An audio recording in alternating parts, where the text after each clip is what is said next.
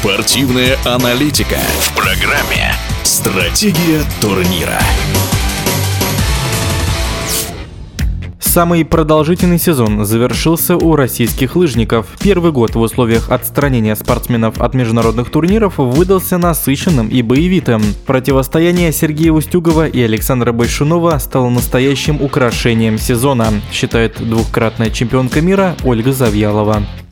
Ну, благодаря в первую очередь тренерам, потому что это они, в общем-то, их подталкивают к тренировкам. Ну и хорошо, что у нас уже есть такая конкуренция в команде, да, что у женщин, что у мужчин, что они между собой могут э, соревноваться. И вот эта вот конкуренция, она как бы их подстегивает. Понятно, что у женщин там немножечко Наталья неправильно, но немножко на другом уровне. Но тем девчонкам, которые э, за ней, да, они стараются за ней тянуться, и как бы они все равно на этом уровне держатся. Но у ребят, конечно, там посильнее конкуренция, и у них да, так поинтереснее это все. Во время отстранения от международных соревнований появилась возможность посмотреть на внутренний резерв национальной команды. О том, кто может прийти на смену звездным спортсменам, рассказывает Ольга Завьялова.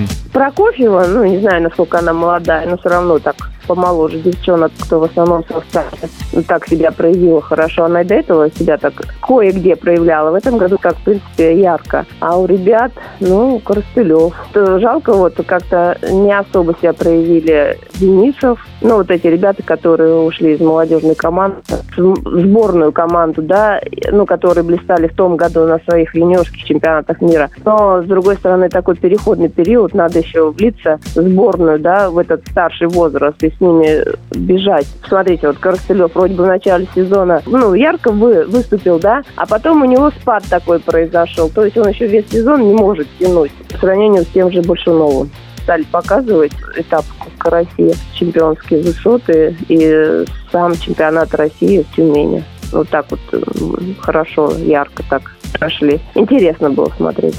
В общем-то, если взять уровень наших соревнований, то есть если они повторяли как этапы Кубка мира, да, такие же аналогичные старты все были, то я думаю, что если учесть, что был сезон после Олимпийских игр, то я думаю, вообще нормально.